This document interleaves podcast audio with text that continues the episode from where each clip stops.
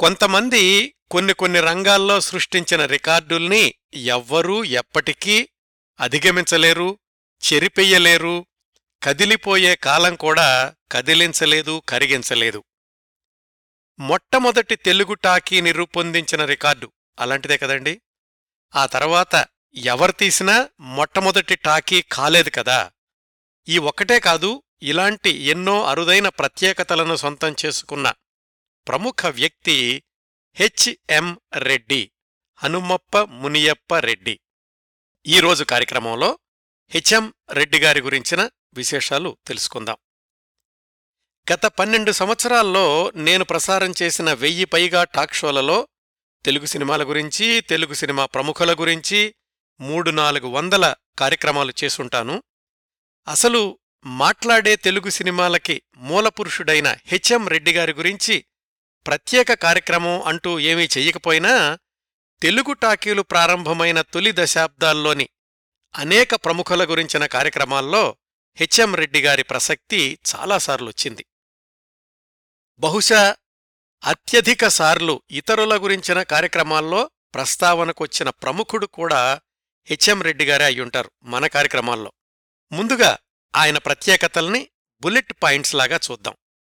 HM Reddy గారిని tiger అని Telugu talkie పులి అని కూడా పిలుస్తుండేవాళ్ళట ఆయన మీసాలు గొంతు పర్సనాలిటీ వ్యవహార శైలి బెబ్బులి పులి రాజసానికి ఏమాత్రం తీసిపోయేవి కావు అని ఆనాటి సినీ ప్రముఖుల అభిప్రాయం. ఆ పర్సనాలిటీతోటి ఆయన నడిచొస్తుంటే అచ్చం పులి నడిచొస్తున్నట్లే ఉండేదట. పనిలో పులేగాని వ్యక్తిగతంగా అందరితో కలిసిపోయి ఏమాత్రం భేషజం లేకుండా మాట్లాడుతుండేవాళ్ళు తొలి తెలుగు టాకీ భక్త ప్రహ్లాద రూపొందించిన రికార్డులతో పాటు దక్షిణ భారతదేశపు తొలి టాకీ చిత్రం కాళిదాస దాని దర్శకుడు కూడా హెచ్ఎం గారే.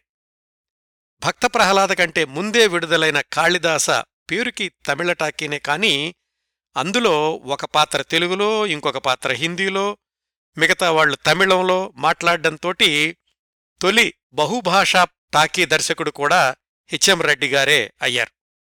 తెలుగు టాకీలు ప్రారంభమైన పంతొమ్మిది వందల ముప్పై రెండు తరువాతి సంవత్సరమే ఒకే కథాంశంతోటి రెండు సినిమాల నిర్మాణం అనే పోటీతత్వం ప్రారంభమైంది. అవి పంతొమ్మిది వందల ముప్పై మూడులోనే విడుదలైన రెండు సినిమాలు సతీ సావిత్రి ఒకే పేరుతోటి. ఆ పోటీ బరిలో నిలిచిన ఒక పోటీదారుడు టైగర్ హెచ్ఎం రెడ్డిగారే తన మొదటి చిత్రం భక్త ప్రహ్లాదతోటి పరిచయం చేసిన నటీనటులందరూ ఎట్లాగూ తొలిసారి వెండితెర మీద కనిపించిన వాళ్ళే కదా?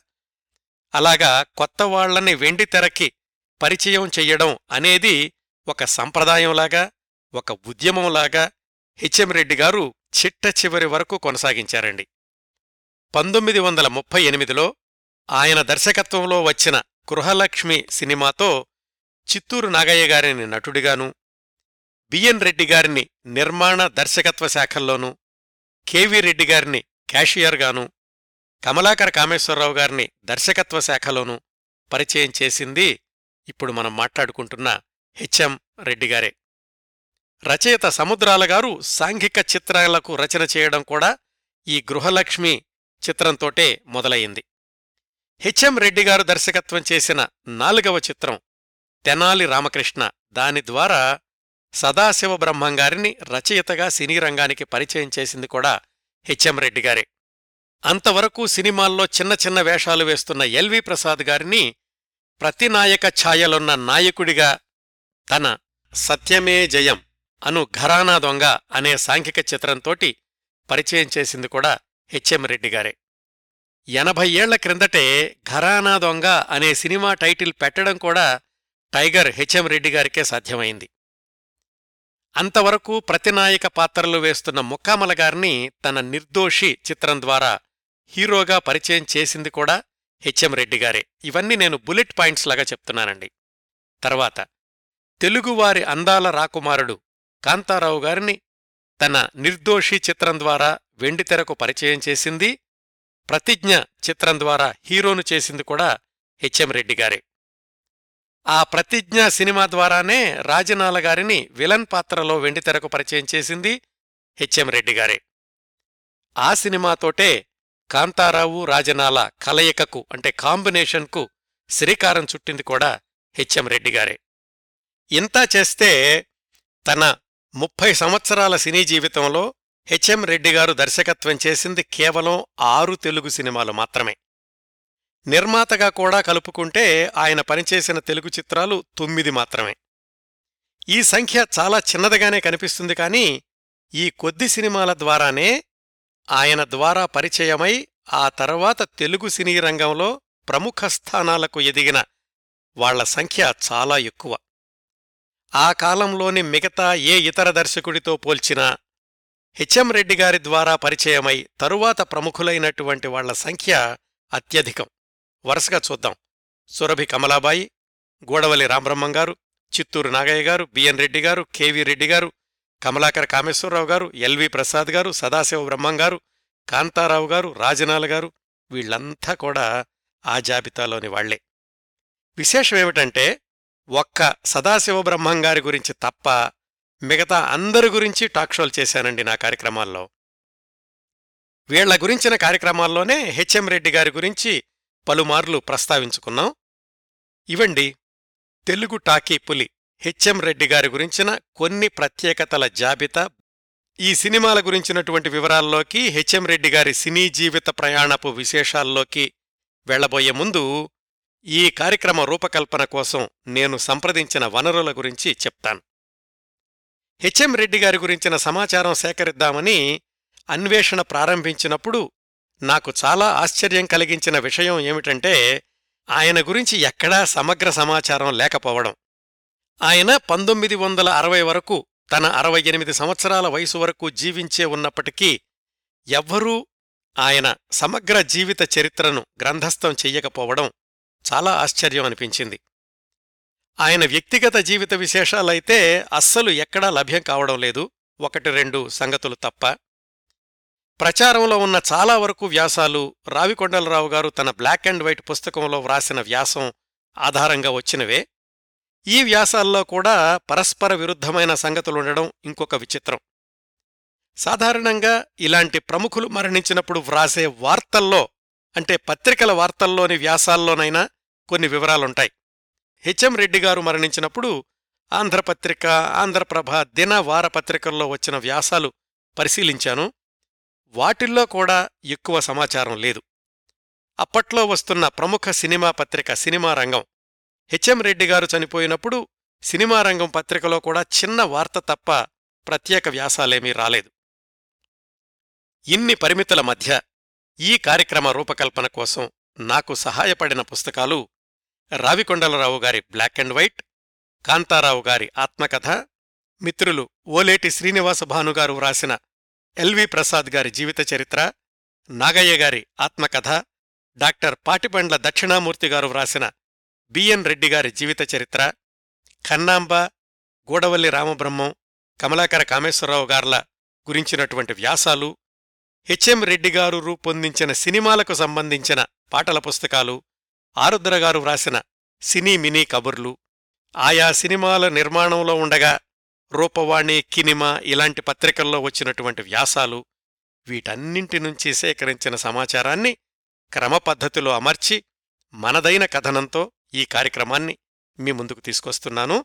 ఆయా పుస్తకాల రచయితలందరికీ కూడా హృదయపూర్వకంగా కృతజ్ఞతలు తెలియచేస్తున్నాను హెచ్ఎం రెడ్డి గారు స్వతహాగా తెలుగువాళ్ళే పూర్వీకులు ఎప్పుడో కన్నడ ప్రాంతంలోకి వెళ్ళి స్థిరపడ్డారు. ఆయన స్వస్థలం బెంగుళూరు పక్కనే ఉన్న యలహంక. ఆయన జన్మించింది పద్దెనిమిది వందల తొంభై రెండు జూన్ పన్నెండున. అక్కడే చదువుకున్నారు. ఆయన కుటుంబ నేపథ్యం బాల్యం గురించినటువంటి విశేషాలు ఏమాత్రం లభ్యం కావడం లేదు.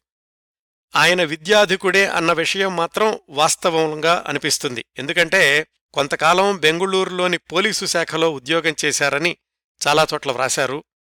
మరికొంతమంది ఆయన హైదరాబాదులోని జాగీర్దార్ కాలేజీలో ఇంగ్లీషు లెక్చరర్గా పనిచేశారంటారు.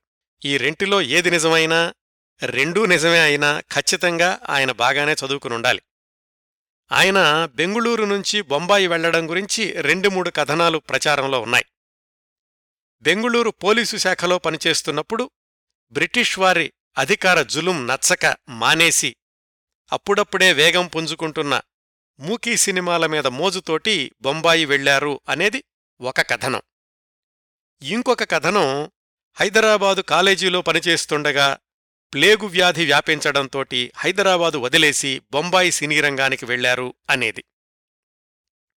ఈ రెండూ కాకుండా మూడో కథనం ఏమిటంటే ఆయన చిన్నప్పటినుంచే ధైర్యశాలి సాహసాలంటే చాలా ఇష్టం ఆ క్రమంలోనే గుర్రపు స్వారీ నేర్చుకోవాలి అనిపించింది. ఆ రోజుల్లో జమీందారుల పిల్లలు బెంగుళూరు మైసూరు వచ్చి గుర్రాల స్వారీ నేర్చుకుంటూ ఉండేవాళ్ళు అట్లా వాళ్ళల్లో కొంతమందితోటి హెచ్ఎం రెడ్డి గారికి పరిచయం ఏర్పడింది. ఆ జమీందారులకే కొల్హాపూర్లో చిత్రాలు నిర్మించే స్టూడియో కూడా ఒకటి ఉండేది వాళ్ళతోటి స్నేహం వల్ల హెచ్ఎం రెడ్డి గారు కొల్హాపూర్ వెళ్ళి అక్కడ స్టూడియోల్లో సినిమా నిర్మాణంలోని తొలి పాఠాలు నేర్చుకుని తర్వాత మెట్టుగా బొంబాయి వెళ్ళారు అనేది. వీటిల్లో ఏదో ఒకటి నిజమై ఉండాలి. ఏదైతేనేం పంతొమ్మిది వందల ఇరవై ఏడు ప్రాంతాల్లో తన ముప్పై ఐదు సంవత్సరాల వయసులో బొంబాయి సినీ రంగంలో అడుగుపెట్టారు హెచ్ఎం రెడ్డి గారు. ఆయన సోదరుడి కొడుకు హెచ్వి బాబు అప్పటికే బొంబాయిలో ఉండడం గానీ లేదా ఇద్దరూ కలిసి ఒకేసారి బొంబాయి చేరుకోవడం గానీ జరిగింది. ఆ సమయానికి బొంబాయిలో పేరు పొందిన సినీ నిర్మాణ సంస్థల్లో ఒకటి శారదా ఫిలిం కంపెనీ. దాని యాజమాన్య భాగస్వాములు కెఎం దావే నానాభాయ్ దేశాయ్. పంతొమ్మిది వందల ఇరవై ఐదులోనే ప్రారంభించిన శారదా ఫిలిమ్స్ తరఫున అప్పటికే సువర్ణ కమల్ వసంతబాల అనే మూకీ సినిమాలు తీశారు. పంతొమ్మిది వందల ఇరవై ఏడులో ఏకంగా మూడు మూకీ సినిమాలు బడే త్రిశాల్ గుల్జార్ కాలాపహడ్ తీశారు ఈ శారదా ఫిలింస్ కంపెనీ వాళ్ళు అదుగో సరిగ్గా ఆ సినిమాల నిర్మాణ సమయంలోనే బొంబాయి చేరుకున్నటువంటి హెచ్ఎం రెడ్డి గారు శారదా ఫిలిమ్స్ కంపెనీలో రిఫ్లెక్టర్ బాయ్గా ఉద్యోగంలో చేరారు. అక్కడ కొంతకాలం పనిచేశాక బొంబాయిలోనే ఆ రోజుల్లో మరొక ప్రసిద్ధమైన సినీ నిర్మాణ సంస్థ ఇంపీరియల్ ఫిలిం కంపెనీలో చేరారు హెచ్ఎం రెడ్డి గారు. దాని అధిపతి ఆర్దేషీర్ ఇరానీ. ఈ పేరు మీలో చాలామంది వినే ఉంటారు. ఆయన దగ్గర చేరినటువంటి కొద్ది రోజులకే మంచి పేరు తెచ్చుకోవడమే కాకుండా ఆర్దేషేర్ ఇరానీకి నమ్మకమైన సహాయకుడయ్యారు హెచ్ఎం రెడ్డి గారు ఆయనే హెచ్ఎం రెడ్డి గారికి సినీ దర్శకత్వంలో ప్రాథమిక పాఠాలు నేర్పారు. కేవలం నేర్పి వదిలేయడమే కాకుండా తన సొంత కంపెనీ పేరు మీద నిర్మించినటువంటి ఒకటి రెండు మూకీ సినిమాలకు హెచ్ఎం రెడ్డి గారు సొంతంగా దర్శకత్వం చేసే అవకాశం కూడా కల్పించారు. వాటిల్లో ఒక మూకీ సినిమాలో పృథ్వీరాజ్ కపూర్ కూడా నటించారు. అంటే పృథ్వీరాజ్ కపూర్ నటించిన మూకీ సినిమాకి కూడా దర్శకత్వం చేసిన ప్రత్యేకత హెచ్ఎం రెడ్డి గారిది. అట్లా రికార్డుల పరంగా చెప్పుకోవాలంటే తెలుగు టాకీపులి హెచ్ఎం రెడ్డి గారి దర్శకత్వ ప్రయాణం మూకీ సినిమాల నుంచే అంటే పంతొమ్మిది వందల ముప్పై ప్రాంతాల నుంచే ప్రారంభమైంది. ఆర్దేషీర్ ఇరానీ భారతదేశంలో మొట్టమొదటి హిందీ టాకీ చిత్రం ఆలం ఆరాని రూపొందించారు అని మీ అందరికీ తెలుసు కదా. పంతొమ్మిది వందల ముప్పై ఒకటి మార్చి పద్నాలుగున విడుదలైనటువంటి ఆలం ఆరా సినిమాకి దర్శకత్వ శాఖలో ఆర్దేషీర్ ఇరానీకి సహాయకుడిగా పనిచేశారు హెచ్ఎం రెడ్డి గారు. ఆ రోజుల్లో ఆ మొట్టమొదటి టాకీ సృష్టించిన సంచలనం అంతా ఇంతా కాదు. తెరమీద బొమ్మలు తమ హిందీ భాషలో మాట్లాడడం అనేది ఆనాటి ప్రేక్షకులకు ప్రపంచంలో ఎనిమిదో వింత. ఆ సినిమా విజయం ఆర్దేషీర్ ఇరానీకి అంతులేని ఆత్మవిశ్వాసాన్నిచ్చింది టాకీ సినిమా నిర్మాణాన్ని భారతదేశంలోని ఇతర భాషలకు కూడా విస్తరిస్తే ఎలా ఉంటుంది అన్న ఆలోచన రాగానే ఆయనకు కనిపించింది పక్కనే ఉన్నటువంటి హెచ్ఎం రెడ్డి గారు. తమిళ తెలుగు భాషల్లో కూడా టాకీలు తీద్దాం ఆ భాషలు ఆ వాతావరణం నీకు తెలుసు కదా నువ్వు దర్శకత్వం చెయ్యి అన్నారు ఆర్దేషేర్ ఇరానీ.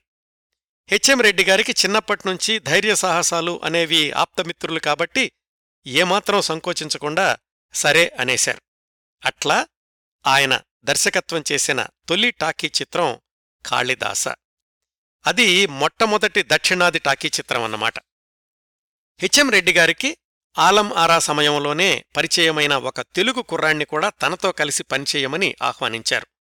అలా హెచ్ఎం రెడ్డి గారితో కలిసినటువంటి ఆ కుర్రాడు ఆ తర్వాత పదేళ్ళపాటు ఆయన తీసినటువంటి చాలా సినిమాల్లో నటించి సహాయం చేసి ఆ తర్వాత తానే ఒక వ్యవస్థగా ఎదిగాడు. ఆయనే ఎల్వి ప్రసాద్ గారు. కాళిదాస తొలి తమిళ టాకీకి ఎల్వి ప్రసాద్ గారు దర్శకత్వ శాఖలో హెచ్ఎం రెడ్డి గారికి సహాయకుడిగా పనిచేయడమే కాకుండా దాంట్లో ఒక వేషం కూడా వేశారు. అయితే ఈ కాళిదాస సినిమాకు సంబంధించి ఒక తమాషా సమాచారం ఏమిటంటే దీనిలో హీరోగా నటించిన పిజి శ్రీనివాసన్.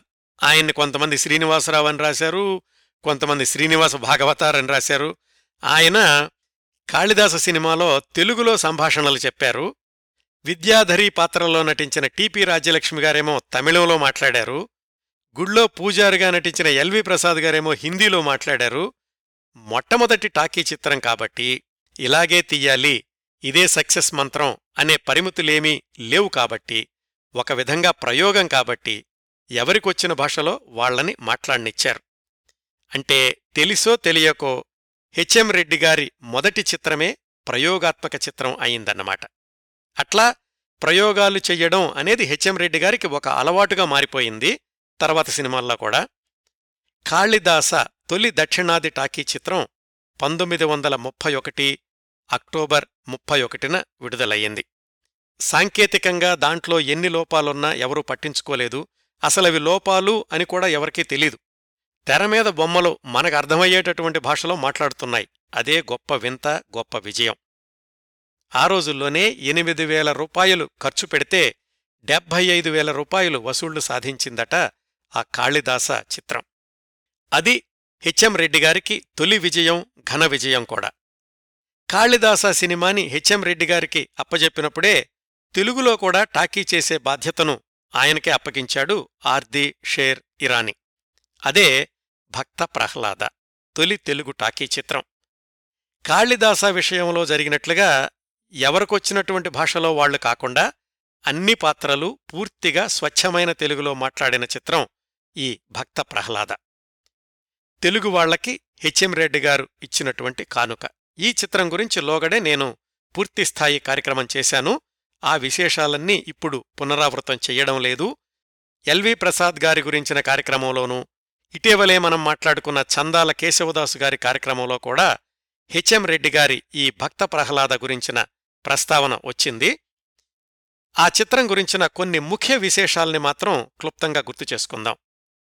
సహజంగానే అప్పటికి ఈ సినిమా స్క్రిప్టు అనే కాన్సెప్ట్ లేదు. పైగా దానికోసం నెలల తరబడి ఖర్చు పెట్టడం కూడా వాళ్ళ అభిమతం కాదు. అందుకని తేలిగ్గా దొరికేవి రంగస్థల నాటకాలు కాబట్టి హెచ్ఎం రెడ్డిగారు తన తొలి తెలుగు టాకీ భక్త ప్రహ్లాదకి అప్పటికే రంగస్థలం మీద ప్రసిద్ధి చెందినటువంటి నాటకం సురభి నాటక సంస్థ వాళ్ళు ప్రదర్శిస్తున్న ధర్మవరం రామకృష్ణమాచార్యులు గారు వ్రాసిన దాన్ని తన సినిమా స్క్రిప్టుగా తీసుకున్నారు.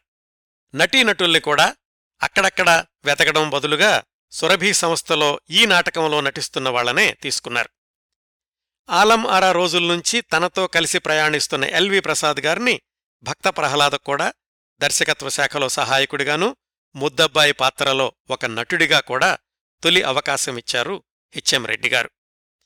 దాదాపు పదిహేను సంవత్సరాల క్రిందటి దాకా ఈ తొలి తెలుగు టాకీ భక్త ప్రహ్లాద పంతొమ్మిది వందల ముప్పై ఒకటి సెప్టెంబర్ పదిహేనున అంటే కాళిదాస సినిమా కంటే ముందుగానే విడుదలైందని చరిత్రకారులు నమ్ముతూ వచ్చారు.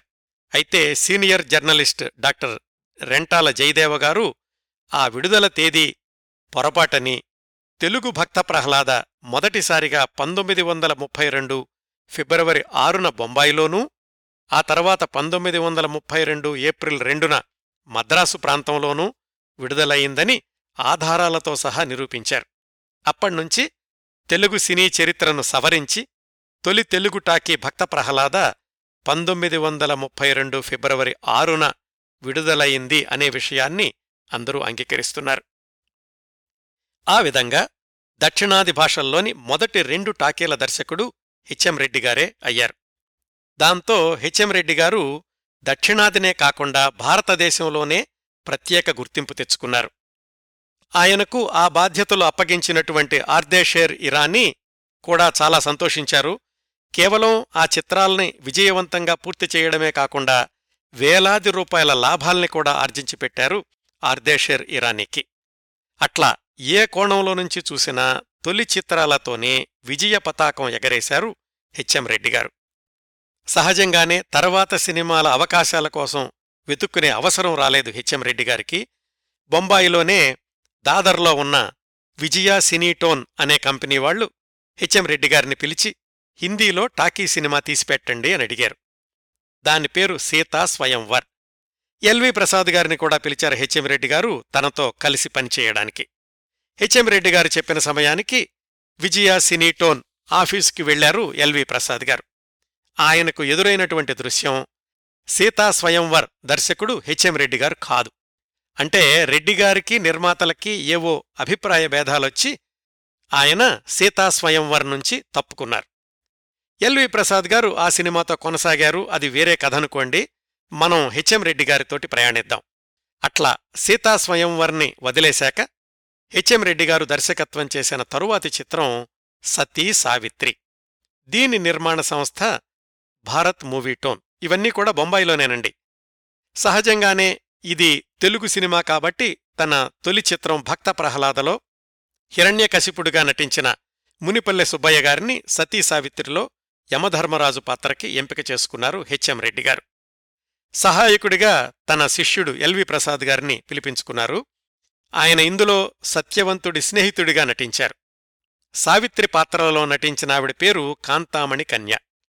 ఇక్కడ బొంబాయిలో హెచ్ఎం రెడ్డి గారు సతీ సావిత్రిని తయారు చేస్తుంటే అక్కడ కలకత్తాలో ఇదే కథాంశంతోటి ఇంకొక తెలుగు సినిమా అంటే పోటీ చిత్రం మొదలయింది దాని దర్శకుడు చిత్తజల్లు పుల్లయ్య గారు సి పుల్లయ్య గారు. ఆయన మరొక తెలుగువాడు ఆర్ఎస్ ప్రకాష్ గారి స్కూలు నుంచి వచ్చిన ఆయన. పుల్లయ్య గారికి అది దర్శకుడిగా మొట్టమొదటి చిత్రం. పోటాపోటీగా తయారైన సతీ సావిత్రి రెండు చిత్రాలు ఒక్కరోజు తేడాతోటి. పంతొమ్మిది వందల ముప్పై మూడు ఫిబ్రవరి నాలుగున హెచ్ఎం రెడ్డి గారి సినిమా అయితే ఆ మర్నాడు పుల్లయ్య గారి సినిమా విడుదలయ్యాయి. విడుదల తేదీల ప్రకారం చూస్తే తెలుగు టాకీల చరిత్రలో మూడవ చిత్రం హెచ్ఎం రెడ్డి గారి సతీసావిత్రి నాలుగవ చిత్రం పుల్లయ్య గారి సతీసావిత్రి. అయితే ఈ పోటీలో పుల్లయ్య గారి ముందు హెచ్ఎం రెడ్డి గారు తలవంచక తప్పలేదు. పుల్లయ్య గారి సతీసావిత్రి విజయవంతమైంది. హెచ్ఎం రెడ్డి గారి రెండవ తెలుగు చిత్రం అనుకున్నంత విజయం సాధించలేదు. పుల్లయ్య గారి సతీ సావిత్రి చిత్రం గురించి సి పుల్లయ్య గారి గురించి నేను చేసిన సమగ్రమైన కార్యక్రమంలో చాలా విశేషాలు చెప్పాను. సినిమా ప్రకటనల్లో మాత్రం చాలా ఆసక్తికరంగా వైవిధ్యభరితంగా రూపొందించారు హెచ్ఎం రెడ్డి గారి సతీ సావిత్రికి. ఇలా వ్రాశారండి. భారత్ మూవీటోన్ వారిది. దక్షిణ హిందూ దేశమునకు వీరు చేసిన ప్రథమ గొప్ప సహాయము. మీరిదివరకు చూచిన వాటికిని దీనికిని చాలా వ్యత్యాసము కలదు. సంగీతముతో కూడిన హండ్రెడ్ పర్సెంట్ తెలుగుటాకి సతీ సావిత్రి. హిందూదేశ పుత్రులకు పుత్రికలా ఇది తయారు చేయబడినది. అంతయూ స్వాభావికముగానే ఉండును. ఇదివరలో తయారు కాబడిన వాటికంటే ఇందులో గొప్ప మార్పు కలదు. ఇది భ్రమ కాదు అంతయూ సత్యము. మిక్కిలి భావగర్భితము కలది. తయారు చేయుటలో చాలా నేర్పరితనము చూపబడినది. మీరు దీనిని చూచి తీరవలెను. ఇప్పుడే టిక్కెట్లను కొనియుంచుకొనుడు ఫోన్ నంబర్ ఎనిమిది రెండు ఒకటి ఆరు. ఇలా ఉందండి. హెచ్ఎం రెడ్డి గారి సతీ సావిత్రి ప్రకటన. ఎంత ఆకర్షణీయంగా ప్రకటనలు తయారు చేసినప్పటికీ పుల్లయ్య గారి సతీ సావిత్రే విజయం సాధించింది. సతీ సావిత్రి అయిపోయాక హెచ్ఎం రెడ్డి గారిని కొల్హాపూర్ స్టూడియో వాళ్ళు పిలిచారు. ఆయనకు అంతకుముందే వాళ్ళతో ఉన్నటువంటి పరిచయం వల్ల. అక్కడ స్టూడియోలో తయారయ్యే చిత్రాలకు సహాయం చేస్తూ తన దర్శకత్వంలో తర్వాత సినిమా కోసం ప్రయత్నాలు చేస్తున్నటువంటి సమయంలో బెజవాడ నుంచి పారుపల్లి వెంకటశేషయ్య కురుకూరి సుబ్బారావు అనే ఔత్సాహిక నిర్మాతలు హెచ్ఎం రెడ్డిగారిని వచ్చి కలుసుకున్నారు కొల్హాపూర్లో. తమ కోసం ఒక సినిమా దర్శకత్వం చేసి పెట్టమని అడిగారు. తను బొంబాయి వెళ్ళిన దగ్గర్నుంచి తనతోనే కలిసుంటున్నటువంటి వాళ్ళ అన్నయ్య గారబ్బాయి హెచ్వి బాబు గారిని అధికారికంగా దర్శకుడిగా నియమించారు. పర్యవేక్షణ హెచ్ఎం రెడ్డి గారు అనుంటుంది కానీ దాదాపు దర్శక నిర్మాణం అంతా కూడా హెచ్ఎం రెడ్డి గారి ఆధ్వర్యంలోనే జరిగింది. ఆ సినిమానే ద్రౌపది వస్త్రాపహరణం. దీని నిర్మాణమంతా కొల్హాపూర్లోనే జరిగింది. లోగడ చాలా కార్యక్రమాల్లో ఈ సినిమా గురించినటువంటి ప్రస్తావన వచ్చింది. ఇది కూడా పోటీ చిత్రమే అన్న విషయం శ్రోతల్లో చాలామందికి తెలిసే ఉంటుంది. ద్రౌపదీ వస్త్రాపహరణానికి పోటీగా అదే కథాంశంతోటి బొంబాయిలో నిర్మాణమైంది ద్రౌపది మానసంరక్షణం సతీ సావిత్రి పోటీలో ఓడిపోయినటువంటి కసి మీద ఉన్నారేమో ద్రౌపదీ వస్త్రాపహరణం రూపకల్పన విషయంలో వాణిజ్యపరమైన అంశాలన్నింటి మీద ప్రత్యేకంగా దృష్టి పెట్టారు హెచ్ఎం రెడ్డిగారు. పంతొమ్మిది వందల ముప్పై ఆరు ఫిబ్రవరి ఇరవై తొమ్మిదిన హెచ్ఎం రెడ్డిగారి పర్యవేక్షణలో తయారైన ద్రౌపదీ వస్త్రాపహరణం విడుదలైతే ఆ తర్వాత మూడు వారాలకి పంతొమ్మిది వందల ముప్పై ఆరు మార్చి ఇరవై నాలుగున విడుదలయింది ద్రౌపదీ మాన సంరక్షణం. పేరులో ప్రతికూల భావం ధ్వనిస్తున్నప్పటికీ వాణిజ్యపరంగా ద్రౌపదీ వస్త్రాపహరణం విజయం సాధించింది. చాలా పవిత్రమైనటువంటి అర్థాన్ని స్ఫురింపజేసే ద్రౌపదీ మాన సంరక్షణం అంతగా విజయవంతం కాలేదు.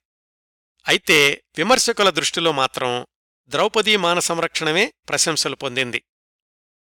అదెట్లా ఉన్నా వాణిజ్యపరమైన అంశాలను ఔపోసన పట్టిన దర్శకుడిగా హెచ్ఎం రెడ్డి గారికి మంచి పేరొచ్చింది ఈ ద్రౌపదీ వస్త్రాపహరణం సినిమా ద్వారా.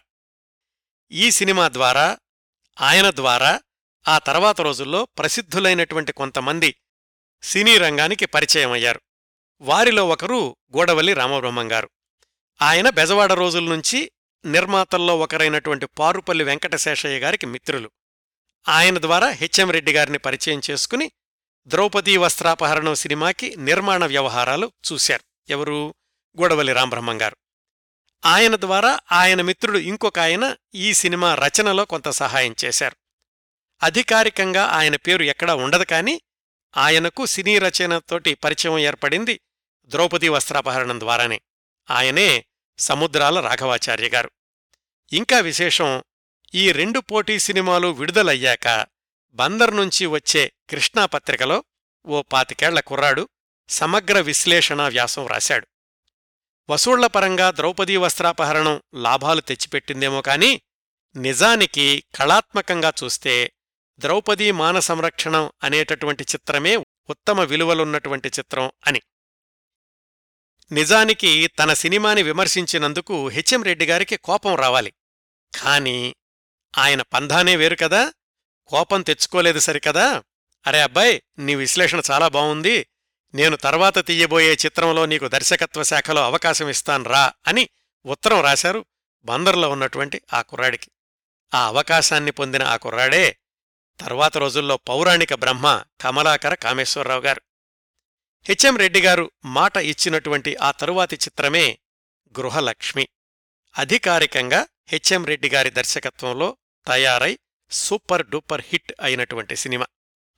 ఉపోద్ఘాతంలో చెప్పినట్లే గృహలక్ష్మి చిత్రానికి అనేక ప్రత్యేకతలున్నాయి. ఈ సినిమా నుంచే హెచ్ఎం రెడ్డి గారు సొంత నిర్మాణ సంస్థను కూడా ప్రారంభించారు. వీటన్నింటి దృష్ట్యా చూస్తే గృహలక్ష్మి చిత్రాన్ని తెలుగు సినిమా చరిత్రలో ఒక విశిష్టమైన చిత్రంగా పరిగణించవచ్చు. వివరాల్లోకి వెళదాం. ద్రౌపదీ వస్త్రాపహరణం చిత్రం విజయవంతమై అందులో నటించినటువంటి వాళ్ళకు పేరు నిర్మాతలకు లాభాలు తెచ్చిపెట్టడంతో పాటు తర్వాత జరిగిన కొన్ని ముఖ్య పరిణామాలకు కొన్ని మైలురాళ్ళకు పునాది కూడా వేసింది. ఎలాగంటే ద్రౌపదీ వస్త్రాపహరణం సినిమా ప్రచార ప్రకటనలన్నీ గూడవల్లి రామబ్రహ్మంగారి పత్రికా ఆఫీసులో తయారవుతూ ఉండేవి ఆ పనిమీద అక్కడికెళ్ళినప్పుడు హెచ్ఎం రెడ్డి గారికి ఒక చార్టెడ్ అకౌంటెంట్ పరిచయమయ్యాడు. ఆ చార్టెడ్ అకౌంటెంట్ గారికి నాటకాల మీద ఆసక్తి ఉండేది ఒక ప్రెస్ కూడా ప్రారంభించారు ఆయన అప్పుడే. ఆయన్ను హెచ్ఎం రెడ్డి గారికి పరిచయం చేశారు గూడవల్లి రామబ్రహ్మంగారు వాళ్ళ చర్చల్లో ఒక కొత్త చిత్ర నిర్మాణ సంస్థను ప్రారంభిస్తే ఎలా ఉంటుంది అన్న ప్రతిపాదన వచ్చింది. హెచ్ఎం రెడ్డి గారు విజయవంతమైనటువంటి చిత్రాల రూపకర్త ఎలానూ ఉన్నారు. ఆ ప్రెస్ యజమాని భాగస్వామిగా ఉంటానన్నాడు. వాళ్ళ ఊరికి దగ్గరలో ఉన్న ఒక సారా వ్యాపారి కూడా పెట్టుబడి పెడతారు అని చెప్పారు. ఆ ప్రెస్ యజమానే బిఎన్ రెడ్డిగారు సారా వ్యాపారి మూలా నారాయణస్వామి గారు ద్రౌపదీ వస్త్రాపహరణంలో ద్రౌపది పాత్రలో మంచి గుర్తింపు తెచ్చుకున్న కన్నాంబగారు కూడా వాటా కలుస్తాను అన్నారు. ఇట్లా వీళ్ళందరి భాగస్వామ్యంలో ప్రారంభమైంది రోహిణీ పిక్చర్స్. అట్లాగా పంతొమ్మిది వందల ముప్పై ఏడు ప్రాంతాల్లో ప్రారంభమైన ఈ రోహిణీ పిక్చర్స్ బ్యానర్ మీద హెచ్ఎం రెడ్డి గారు మరణించేదాకా సినిమాలు నిర్మించారు దర్శకత్వం చేశారు ఆ ఒక్క బ్యానర్లో మాత్రమే. ఆ బ్యానర్లో తయారైనటువంటి మొట్టమొదటి చిత్రమే గృహలక్ష్మి. కన్నాంబగారు హీరోయిను రామానుజాచారి అనే ఒక ఇన్సూరెన్స్ ఏజెంటు హీరో. కన్నాంబగారి అన్న పాత్రలో చిత్తూరి నాగయ్య గారు సినీరంగ ప్రవేశం చేశారు ఈ సినిమా ద్వారానే. అదెలా జరిగిందంటే హెచ్ఎం రెడ్డి గారి ద్వారానే జరిగింది. నాగయ్య గారు సినిమాల్లో వేషాల కోసం ప్రయత్నిస్తూ నానా కష్టాలు పడుతున్నటువంటి రోజుల్లో ఒకరోజు తన మిత్రుడు బళ్ళారి రాఘవాచారి గారితోటి తన కష్టాలన్నీ చెప్పుకోవడానికి ఆయనున్న హోటల్కి వెళ్ళారు అదే హోటల్లో హెచ్ఎం రెడ్డి గారు కూడా విడిది చేశారు. నాగయ్య గారి బాధలు విని బళ్ళార్ రాఘవ గారే ఆయన్ని హెచ్ఎం రెడ్డి గారికి పరిచయం చేశారు. కొత్త వాళ్ళకి వేషాలు ఇవ్వడానికి ఏమాత్రం వెనుకాడని హెచ్ఎం రెడ్డి గారు తొందరలోనే నేను మొదలుపెట్టబోయే గృహలక్ష్మి అనే సినిమాలో వేషం ఇస్తాను అని వాగ్దానం చేశారు నాగయ్య గారికి. దీనికి తోడు చిత్తూరు నాగయ్య గారికి అప్పటికే బిఎన్ రెడ్డి గారితో పరిచయం ఉంది. పైగా బిఎన్ రెడ్డి గారేమో ఈ గృహలక్ష్మి నిర్మాణంలో భాగస్వామి కూడా కావడం వల్ల నాగయ్య గారి వెండితెర ప్రవేశం గృహలక్ష్మి చిత్రం ద్వారా జరిగింది. ఇంకా బందర్ నుంచి రప్పించుకున్న కుర్రాడున్నాడు కదా కమలాకర కామేశ్వరరావు గారు ఆయన్ని దర్శకత్వ శాఖలో అప్రెంటిస్గా తీసుకున్నారు. హెచ్ఎం రెడ్డి గారి బావమరిది డిఎల్ రామచందర్ అనే ఆయన అసిస్టెంట్ డైరెక్టర్. రెడ్డి గారి అన్నగారబ్బాయి Draupadi Vastrapaharanam official director HV Babu గృహలక్ష్మికి తన బాబాయి దగ్గర అసోసియేట్ డైరెక్టర్. కన్నాంబగారి భర్త కడారు నాగభూషణం గారు ప్రొడక్షన్ మేనేజర్. ఇంకొక ఆసక్తికరమైన సంగతి ఏమిటంటే నిర్మాణ భాగస్వాముల్లో ఒకరైన మూలా నారాయణస్వామి గారు నా మిత్రుడు ఒకతను బీఎస్సీ పాస్ అయి ఉద్యోగం కోసం వెతుకుతున్నాడు అతణ్ణి మన కంపెనీలో క్యాషియర్గా పెడదాం అన్నారు. సరేనన్నారు హెచ్ఎం రెడ్డి గారు.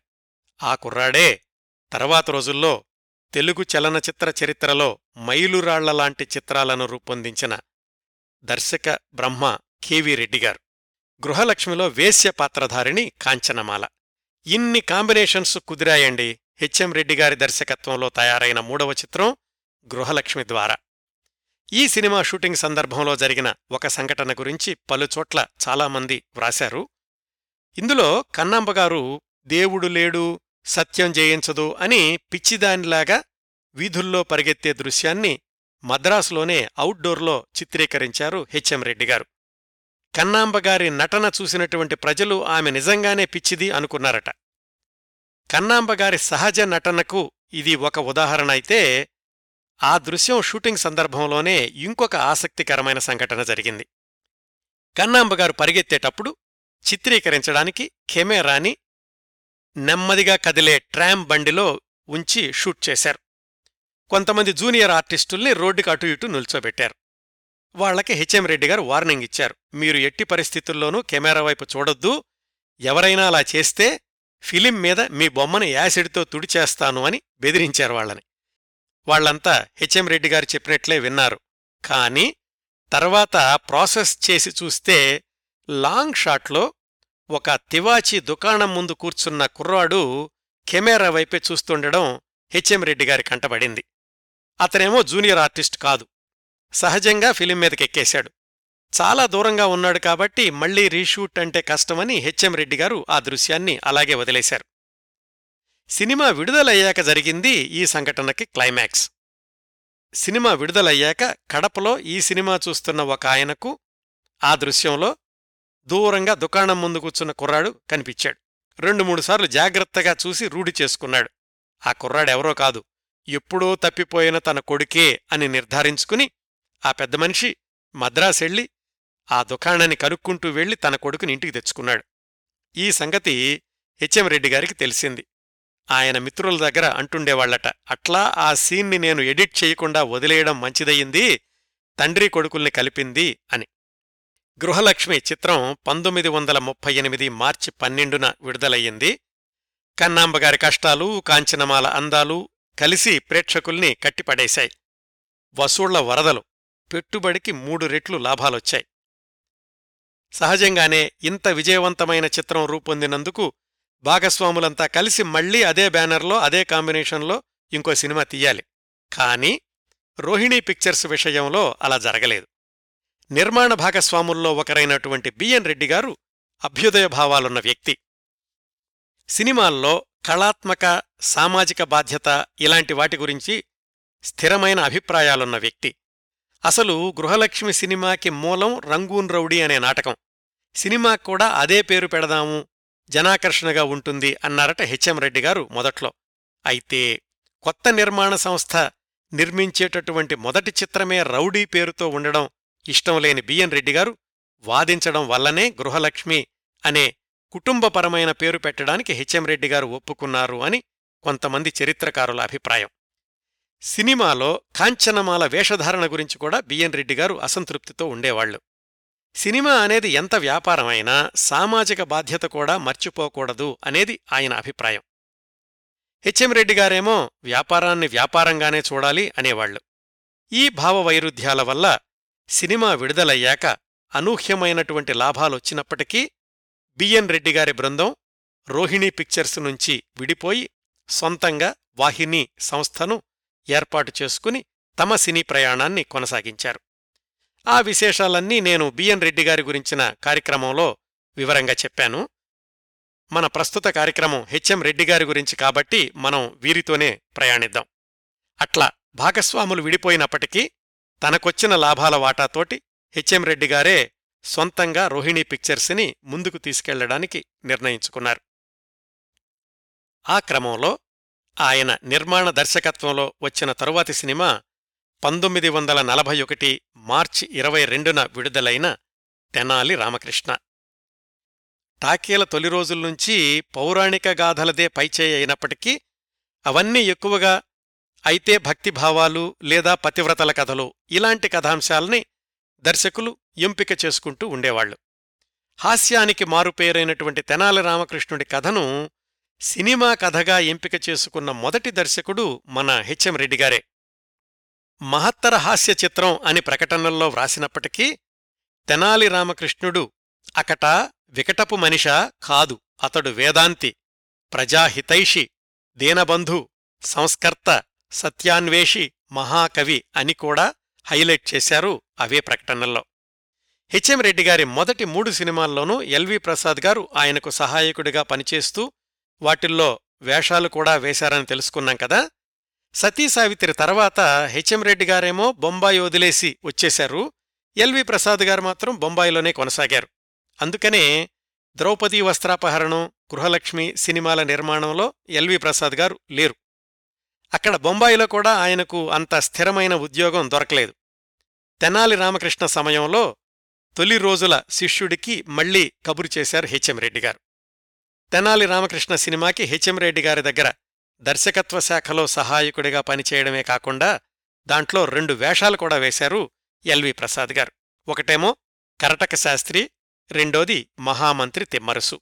ఆ తర్వాత రోజుల్లో ఎల్వి ప్రసాద్ గారు మద్రాసులో స్థిరపడడానికి బీజం వేసింది కూడా హెచ్ఎం రెడ్డి గారి తెనాలి రామకృష్ణే అని చెప్పుకోవాలండి. ఉపోద్ఘాతంలో చెప్పినట్లే తెనాలి రామకృష్ణ ద్వారా హెచ్ఎం రెడ్డి గారు ఒక అద్భుతమైన రచయితను వెండితెరకు పరిచయం చేశారు. ఆయన అప్పటికే శతావధానిగా హరికథా భాగవతారుగా కూడా పేరు తెచ్చుకున్నారు వెంపటి సదాశివ బ్రహ్మంగారు తర్వాత ఆయన్నే కథాశివ బ్రహ్మం కూడా అంటూ ఉండేవాళ్ళు తారాగణం తారాబలం కంటే కూడా తన స్క్రిప్టుని తన దర్శకత్వాన్నే నమ్ముకునే హెచ్ఎం రెడ్డి గారు తెనాలి రామకృష్ణ చిత్రంలో కూడా పేరున్న నటీనటుల్ని ఎవరిని పెట్టుకోలేదు. తెనాలి రామకృష్ణ టైటిల్ పాత్ర పోషించింది ఎస్పి లక్ష్మణస్వామి శ్రీకృష్ణదేవరాయలు పాత్రలో కనిపించింది పారుపల్లి సుబ్బారావు గారు. ఈయనకు రంగస్థలం మీద పేరుంది కానీ ఈ సినిమాలో నటించేటప్పటికీ సినీ రంగంలో అంతగా పేరు లేదు. అలాగే మిగతా తారాగణం అంతా కూడా. ఈ సినిమా విడుదలైన పదిహేను సంవత్సరాలకి ఇదే కథాంశంతో ఎన్టీఆర్ ఏఎన్ఆర్ల కలయికలో వచ్చిన తెనాలి రామకృష్ణ గురించి శ్రోతలకు తెలిసే ఉంటుంది. దానికి హెచ్ఎం రెడ్డి గారికి ఏమాత్రం సంబంధం లేదండి. పంతొమ్మిది వందల నలభై ఒకటి తెనాలి రామకృష్ణ చిత్రం తర్వాత హెచ్ఎం రెడ్డి గారు చేసిన మరొక ప్రయోగం పంతొమ్మిది వందల నలభై మూడు అక్టోబర్ మూడున విడుదలైన సత్యమే జయం లేదా ఘరానా దొంగ లేదా ఆనెస్ట్ రోగ్. మూడు పేర్లు ఒక సినిమాకేనండి. అది కూడా హెచ్ఎం రెడ్డి గారి ప్రత్యేకతగానే చెప్పుకోవాలి. హెచ్ఎం రెడ్డి గారికున్న ధైర్యం దృష్ట్యా అయితే ఘరానా దొంగ అన్న పేరు సరిపోయి ఉండేది. బహుశా ఒక వర్గం ప్రేక్షకుల్ని దూరం చేసుకోవడం ఇష్టం లేక ఒక క్లాసిక్ టైటిల్ సత్యమే జయం అని కూడా జతచేశారు ఇంకాస్త విలక్షణంగా కనిపించడానికి ఆనెస్ట్ రోగ్ అని ఇంగ్లీష్ పేరు కూడా పెట్టారు. ఇది జానపద ఛాయలున్నటువంటి కథ. రాజుగారు స్వామీజీ కొత్వాలు దొంగ ఇలాంటి పాత్రలతోటి సాగుతుంది. ఇందులో ఉండే స్వామీజీ ఒక విచిత్రమైన వ్యక్తి. తనను నమ్మి తనను పూజించడానికి వచ్చినటువంటి వాళ్ళ దగ్గర్నుంచి కానుకలు తీసుకోవడానికి బదులుగా ఒక దుర్గుణాన్ని వదిలేస్తాము అనే మాట తీసుకుంటాడు. అట్లా తన ఆశ్రమంలో దొంగతనానికి వచ్చినటువంటి ఒక దొంగని పాము బారి నుంచి కాపాడతాడు స్వామీజీ. దానికి ప్రతిగా ఇంకెప్పుడూ అబద్ధం ఆడను అని ఆ దొంగ స్వామీజీకి మాటిస్తాడు. ఇంకా అక్కడ్నుంచి దొంగ పడేటటువంటి పాట్లు ఎదుర్కొనేటటువంటి ఇబ్బందులు ఇలా సాగుతుంది కథ. అంటే దొంగ హీరో కిందే లెక్క నెగటివ్ వృత్తి కాని పాజిటివ్ గుణం ఈ విచిత్రమైనటువంటి కలయిక. ఆ పాత్ర కోసం ఏకంగా తన శిష్యుడు ఎల్వి ప్రసాద్ గారిని ఎంపిక చేశారు హెచ్ఎం రెడ్డి గారు. మరో ప్రధాన పాత్ర స్వామిగా నటించింది తెనాలి రామకృష్ణలో రామలింగుడుగా నటించిన ఎస్పి లక్ష్మణస్వామి. మిగతా నటీనటులు కూడా పెద్దగా పేరున్నవాళ్ళేమీ కాదు. ఈ సినిమా పెద్దగా విజయవంతం కాలేదు. దీనికోసమని ఎల్వి ప్రసాద్ గారిని బొంబాయి నుంచి రప్పించినప్పుడే ఆయనతోటి మాయల ఫకీర్ అనే సినిమా తీద్దాం అనుకున్నారట హెచ్ఎం రెడ్డి గారు. కాని అది కుదరలేదు. అట్లాగే ఘరానా దొంగ చిత్రం పాటల పుస్తకం వెనకాల అదే తారాగణంతోటి అమృతహస్తం అనే చిత్రం హెచ్ఎం రెడ్డి గారి దర్శకత్వంలో వస్తోంది. షూటింగ్ కూడా పూర్తి కావచ్చింది అని ప్రకటన కూడా ఇచ్చారు. కాని అలాంటి సినిమా ఏదీ కూడా ఆ తర్వాత విడుదల కాలేదు. నిజంగానే షూటింగ్ కూడా పూర్తి చేసుకుని విడుదల కాకుండా ఆగిపోయిందా? లేక కేవలం ప్రేక్షకుల్లో ఉత్సుకత రేకెత్తించడం కోసం అలాంటి ప్రకటన ఇచ్చారా? తెలీదు కాని పంతొమ్మిది వందల నలభై మూడులో సత్యమే జయం అనబడే ఘరాన దొంగ చిత్రం విడుదల తర్వాత ఏడెనిమిది సంవత్సరాల పాటు రోహిణీ పిక్చర్స్ సంస్థ నుంచి ఒక్క సినిమా కూడా రాలేదు. ఆ సంవత్సరాల్లో హెచ్ఎం రెడ్డి గారు బయటవాళ్ళ సినిమాలకు దర్శకత్వం చేసినటువంటి దాఖలాలు కూడా లేవు. ఆ రోజుల్లో ఆయన జస్టిస్ అనే ఒక హిందీ సినిమా తీశారని మైసూర్లో ఏదో స్టూడియో పెట్టారని ఒకటి రెండు చోట్ల వ్రాశారు కాని వాటికి కూడా ఆధారాలు లేవు. ఆ సంవత్సరాల్లో అసలు జస్టిస్ అనే హిందీ సినిమా రానేలేదు ఇండియన్ సినిమా ఎన్సైక్లోపీడియా అంతా క్షుణ్ణంగా పరిశీలించినప్పటికీ ఆ ఏడెనిమిదేళ్ళలో హెచ్ఎం రెడ్డి గారు ఏం చేశారు అనే విషయంలో అస్సలు స్పష్టత లేదు. మొత్తానికి మళ్ళీ పంతొమ్మిది వందల యాభైలో హెచ్ఎం రెడ్డి గారు రోహిణీ పిక్చర్స్ పతాకం మీద నిర్దోషి అనే తెలుగు సినిమాని ప్రారంభించారు. పంతొమ్మిది వందల యాభై ఒకటి ఫిబ్రవరిలో విడుదలయ్యింది ఆ నిర్దోషి సినిమా. అప్పటి వరకు చిన్న చిన్న విలన్ వేషాలు వేస్తూ దర్శకత్వ శాఖలో కూడా తన అదృష్టాన్ని పరీక్షించుకుంటున్న ముక్కామల గారిని హఠాత్తుగా కథానాయకుణ్ణి చేశారు ఈ నిర్దోషి చిత్రం ద్వారా హెచ్ఎం రెడ్డి గారు. ఈ సినిమాలో విలన్ పాత్రధారి తర్వాత రోజుల్లో మహారాష్ట్ర గవర్నర్ కూడా అయినటువంటి కోన ప్రభాకర్రావు గారు. అంజలీదేవి గారిది ద్విపాత్రాభినయం. హెచ్ఎం రెడ్డి గారి మనవడు మధు అనే కుర్రాణ్ణి బాలనటుడిగా పరిచయం చేశారు ఈ నిర్దోషి చిత్రం ద్వారా హెచ్ఎం రెడ్డిగారు తర్వాత రోజుల్లో ఈ కుర్రాడు నటుడిగా కాకుండా సినిమాటోగ్రాఫర్గా స్థిరపడ్డాడు. ఈ సినిమా కథ మాటలు వ్రాసినటువంటి వాళ్ళు నలుగురు.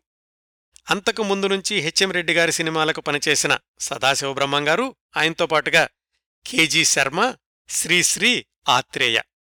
ఈ సందర్భంలో ఇంకొక ఆసక్తికరమైన విశేషం ఏమిటంటే ఆచార్య ఆత్రేయ గారి తొలి చిత్రం పంతొమ్మిది వందల యాభై ఒకటి సెప్టెంబర్లో విడుదలైన దీక్ష అనే రికార్డుల పరంగా ఉంటుంది కాని విడుదల తేదీల వారీగా చూస్తే ఆత్రేయ గారి పేరు మొట్టమొదటిసారిగా వెండి తెర మీద కనిపించింది సహ రచయితగా హెచ్ఎం గారి ఈ నిర్దోషి సినిమా ద్వారానే. ఈ సినిమాకి ఇద్దరు సంగీత దర్శకులు వాళ్ళల్లో ఒకరు ఘంటసాల గారు. ఈ సినిమా గురించే ఇంకొక విశేషం కూడా ఉంది. ఇందులో చూలాలు సీతమ్మ కానలకు నడిచే ఏలాగు రామయ్య దయమాలినాడో అని ఒక పాటుంటుంది. ఆ పాట శ్రీశ్రీగారు వ్రాసినట్లుగా చలామణిలో ఉంది. అయితే నిజానికి ఆ పాట రాసింది అప్పటికీ అక్కడా ఇక్కడ సహాయ రచయితగా పనిచేస్తున్న ఆరుద్రగారు ఆయన శ్రీశ్రీకి బంధువు కూడా. నిర్దోషిలో ఒక సన్నివేశానికి శ్రీశ్రీగారు ఒక పాట రాయాల్సి ఉంది. సమయానికి అది సిద్ధం కాకపోవడం అంతకుముందే ఆరుద్ర గారు వేరే సినిమా కోసమని వ్రాసుకున్నటువంటి ఈ పాటను ఆరుద్రను అడిగి ఆ సినిమా నిర్దోషిలో వాడేశారు. ఆరుద్ర గారి పేరు లేదు ఆయనకి పారితోషికం కూడా లేదు. బహుశా ఆయన పేరు వేసి ఉంటే అదే ఆరుద్ర గారి మొట్టమొదటి పాట అయ్యుండేది మళ్ళీ ఇది కూడా హెచ్ఎం రెడ్డి గారి సినిమా ద్వారానే జరిగింది అని ఒక రికార్డు కూడా మిగిలిండేది కానీ అలా జరగలేదు. ఆరుద్ర గారి పేరు బయటకు రాలేదు. ఈ విషయాన్ని ఆరుద్రగారే స్వయంగా తన సినీ మినీ కబుర్లలో వ్రాసుకున్నారు. అయితే ఈ ఎపిసోడ్ ఇక్కడితో అయిపోలేదు. చాలా సంవత్సరాల తర్వాత ఆరుద్రగారు హెచ్ఎం రెడ్డి గారి కంపెనీలో ఇంకో సినిమాకి పనిచేస్తున్నప్పుడు నిర్దోషిలో తన పాట ఉపయోగించబడడం గురించి ఆయనకు చెప్పారు. ఇలా జరిగిందండి నాకు పేరు రాలేదు పారితోషికం రా అందలేదు అని. దానికి హెచ్ఎం రెడ్డి గారు నవ్వేసి అట్టా జరిగిందప్పా మరి ఎప్పుడో వచ్చేసిన సినిమా కాబట్టి నీ పేరైతే వేయించలేను కాని అని ఒక నిమిషం ఆగి మీసాలు దువ్వుకుంటూ అసిస్టెంట్ని పిలిపించి డబ్బులు తెప్పించి ఆరుద్రగారికి ఇప్పించారట. అది పప్పాజీ హుందాతనం అని వ్రాసుకున్నారు ఆరుద్రగారు. పంతొమ్మిది వందల యాభై ఒకటి ఫిబ్రవరి ఇరవై నాలుగున విడుదలైన నిర్దోషి పెద్దగా విజయం సాధించలేదు. దాన్ని వెంటనే తమిళంలో నిరపరాధి అనే పేరుతోటి డబ్బింగ్ చేసి విడుదల చేశారు. అక్కడ కూడా నష్టాలే. అయితే ఈ తమిళ సినిమాలో ముక్కామల గారికి వాయిస్ డబ్బింగ్ చెప్పింది అప్పటికీ ఓ రంగస్థల నటుడు. అతడే ఆ తర్వాత సంవత్సరం పరాశక్తి ద్వారా వెండి తెరకు పరిచయమై తరువాతి దశాబ్దాల్లో చరిత్ర సృష్టించిన శివాజీ గణేశన్. ఈ డబ్బింగ్ కోసం ఆయనకు అందిన పారితోషికం ఐదు వందల రూపాయలు. డబ్బింగ్ కళాకారుల పేర్లు టైటిల్స్లో వేసే ఆచారం లేదు కాబట్టి ఆ వాయిస్ శివాజీ గణేశన్ది అని ఎవరికీ తెలీదు. అలా జరిగుంటే శివాజీ గణేశన్ గొంతు సినిమాల్లో మొట్టమొదటిసారిగా వినిపించింది కూడా హెచ్ఎం రెడ్డి గారి సినిమా ద్వారానే అని రికార్డులకెక్కుండేది. ఇంకా ఈ నిర్దోషి గురించి మరొక ప్రత్యేకమైన విశేషం ఈ సినిమాలో హీరోయిన్ తండ్రి వేషం వేసింది దొరస్వామి అని ఆయన. ఆయన ఒక దృశ్యంలో కూతురి కాపురం చక్కబెట్టడానికని వియంకుడి గారింటికెళ్ళి అవమానాల పాలై వెనక్కి వెళుతూ ఉండగా పొలాల్లో వ్యవసాయం చేసుకుంటున్న రైతులు కొంతమంది ఎదురవుతారు ఆయనకు. ఆ రైతుల్లో ఒక రైతు వేషం వేసిన కుర్రాడు కోదాడ నుంచి మద్రాసొచ్చి సినిమాల్లో వేషాల కోసం ప్రయత్నిస్తున్నటువంటి కుర్రాడు. ఆయనే తర్వాత రోజుల్లో జానపద చిత్రాల అందాల రాకుమారుడు హీరో కాంతారావు గారు. ఆయన తన ఆత్మకథలో వ్రాసుకున్నారు నిర్దోషి సినిమాలో ఆ చిన్న వేషం సంపాదించడానికి హెచ్ఎం రెడ్డి గారి దృష్టిలో పడడానికి ఆయన ఎంత కష్టపడ్డారో. నిర్దోషి సినిమా షూటింగులో కాంతారావు గారిని గమనించిన హెచ్ఎం రెడ్డి గారు కెమెరామ్యాన్ని సౌండ్ ఇంజనీర్ని సంప్రదించి ఆ మొహం ఫోటోజెనిక్ అని గొంతు రికార్డింగ్కి సరిపోతుందని నిర్ధారించుకుని అక్కడికక్కడే నిర్దోషి సినిమా సెట్స్ మీదనే కాంతారావు గారిని పిలిచి నా తర్వాత సినిమాలో నువ్వే హీరో అని ప్రకటించేశారు హెచ్ఎం రెడ్డిగారు వేరే స్క్రీన్ టెస్టు ఏమీ లేవు. అలా ఉండేవండి హెచ్ఎం రెడ్డి గారి నిర్ణయాలన్నీ. అట్లా కాంతారావు గారికి మాటిచ్చిన హెచ్ఎం రెడ్డి గారి తరువాతి చిత్రమే ప్రతిజ్ఞ. ఈ ప్రతిజ్ఞ సినిమాకి అధికారికంగా డైరెక్షన్ విఆర్ స్వామి అని పర్యవేక్షణ హెచ్ఎం రెడ్డి అనుంటుంది. కాని సినిమా అంతా హెచ్ఎం రెడ్డి గారిదే. ఈ విఆర్ స్వామి కూడా హెచ్ఎం రెడ్డి గారికి సమీప బంధువే మనవడు వరసవుతాడట. కాంతారావు గారికైతే మాటిచ్చారు కానీ ప్రతిజ్ఞా సినిమా మొదలవడానికి దాదాపుగా సంవత్సరం పట్టింది. ఎందుకంటే నిర్దోషి చిత్రం చాలా నష్టాలు మిగిల్చింది కదా ఎలా భర్తీ చెయ్యాలా అని ఆలోచిస్తూ ఉండగా పూర్ణా పిక్చర్స్ మంగరాజు గారు హెచ్ఎం రెడ్డి గారికి సహాయం చేయడానికి ముందుకొచ్చారు. మీ తర్వాత సినిమాకి లక్షన్నర పెట్టుబడి పెడతాను అయితే అందులో యాభై వేలు నిర్దోషి సినిమా బాకీ కింద జమ చేసుకుని మిగతా లక్షా ఇస్తాను అని షర్త్ పెట్టారు పూర్ణ పిక్చర్స్ మంగరాజు గారు. హెచ్ఎం రెడ్డి గారు దానికి సరేనని తంద కూడా ఒక షరతు ఉంది అని చెప్పారు. ఏంటంటే ప్రతిజ్ఞ సినిమా అందరూ కూడా కొత్త వారితోనే తీస్తాను అని. అట్లా పంతొమ్మిది వందల యాభై ఒకటి ఫిబ్రవరి నుంచి సంప్రదింపులు నటీనటుల ఎంపిక జరిగి హెచ్ఎం రెడ్డి గారి తరువాతి చిత్రం ప్రతిజ్ఞ షూటింగ్ పంతొమ్మిది వందల యాభై రెండు జనవరిలో మొదలయింది అన్ని రోజులు కూడా కాంతారావు గారికి టెన్షన్.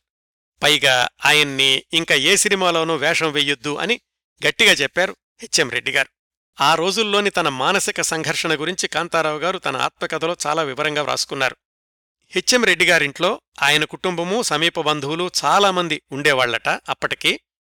దాదాపుగా ప్రతిపూట నలభై మందికి వంట చేస్తూ ఉండేవాళ్ళట హెచ్ఎం రెడ్డి గారింట్లో.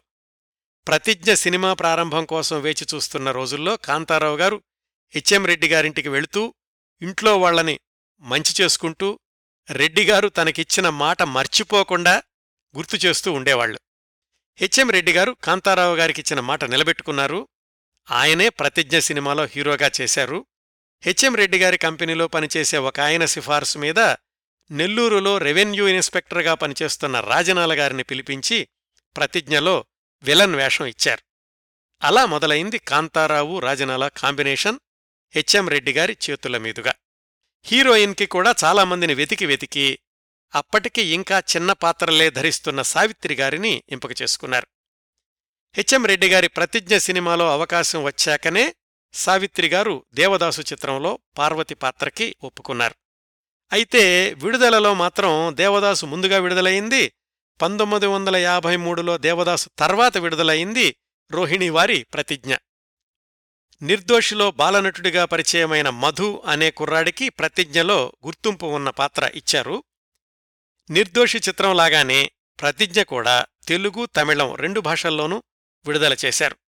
తమిళంలో సరిగ్గా ఆడలేదు గాని తెలుగులో రెండు మూడు థియేటర్లు మారుతూ విజయవాడ రామాటాకీసులో వంద రోజులు ఆడిందని దానికి హీరోగా తాను హాజరయ్యానని కాంతారావు గారు వ్రాసుకున్నారు. ఇంకొక విషయం ఏమిటంటే ప్రతిజ్ఞ సినిమా ప్రీ ప్రొడక్షన్ పనుల్లో ఉండగానే హెచ్ఎం రెడ్డి గారు మరొక సాహసం చేశారు. రోహిణి స్టూడియోస్ పేరుతోటి సొంతంగా ఒక స్టూడియోని కూడా ప్రారంభించారు. ప్రతిజ్ఞ సినిమా షూటింగ్ అంతా కూడా సొంత స్టూడియోలోనే జరిగింది. ఎక్కడా వెనక్కి తగ్గని మనస్తత్వం ఓటమిని అంగీకరించని మనస్తత్వం హెచ్ఎం రెడ్డి గారిది. ప్రతిజ్ఞ సినిమా విడుదలకు ముందే తన రోహిణి బ్యానర్లో ఆయన రెండు సినిమాలను ప్రకటించేశారు ఒకటేమో ఎన్టీఆర్ హీరోగా వద్దంటే డబ్బు రెండోది జగ్గయ్య గారు హీరోగా బీదల ఆస్తి. రెండింటిలోనూ షావుకారు జానకి గారు హీరోయిన్. వద్దంటే డబ్బు పంతొమ్మిది వందల యాభై నాలుగు ఫిబ్రవరిలో విడుదలైతే బీదల ఆస్తి పంతొమ్మిది వందల యాభై ఐదులో విడుదలయ్యింది. రెండింటికి హెచ్ఎం రెడ్డి గారి నిర్మాత ఆయన సొంత స్టూడియోలోనే తయారయ్యింది. వద్దంటే డబ్బుకేమో వైఆర్ స్వామి అనే ఆయన దర్శకుడైతే బేదల ఆస్తికి డిఎల్ రామచందర్ అనే ఆయన దర్శకుడు. వీళ్ళిద్దరూ కూడా హెచ్ఎం రెడ్డి గారి సన్నిహిత బంధువులు కుటుంబ సభ్యుల కిందే లెక్క. వాళ్ళు కూడా అంతకుముందు హెచ్ఎం రెడ్డి గారి దర్శకత్వ పాఠశాలలోని విద్యార్థులే. పంతొమ్మిది వందల యాభై ఐదు తర్వాత మూడు నాలుగేళ్ళు విరామం ఇచ్చి మళ్ళీ తన స్టూడియోలో రోహిణి పిక్చర్స్ బ్యానర్లో గజదొంగ అనే త్రిభాషా చిత్రాన్ని ప్రారంభించారు హెచ్ఎం రెడ్డిగారు తెలుగు తమిళం హిందీ మూడు భాషల్లోనూ విడుదల చెయ్యాలి అనేది ఆయన ప్రణాళిక. అప్పటికీ ఆయన వయసు అరవై ఐదు సంవత్సరాలు దాటింది. ఆ సినిమా నిర్మాణం మధ్యలో ఉండగానే పంతొమ్మిది వందల అరవై జనవరి పద్నాలుగు సంక్రాంతి రోజున కన్ను మూశారు తెలుగు టాకీ పులి పాపాజీ హెచ్ఎం రెడ్డిగారు. తెలుగు దినవార పత్రికలు రెడ్డిగారి నిర్యాణ వార్తను ప్రముఖంగా ప్రకటించాయి. సంక్రాంతి రోజున కన్నుమూసిన అదృష్టవంతుడు హెచ్ఎం రెడ్డిగారు అని ఆయన మంచితనం గురించి ప్రత్యేకంగా ప్రస్తావించారు ఆ వార్తల్లో. చూడ్డానికి భయం కలిగించేలాగా ఉన్నప్పటికీ అందరినీ గౌరవిస్తూ అందరినీ ఆదరిస్తూ ఉండేవాళ్ళు అని వ్రాశారు.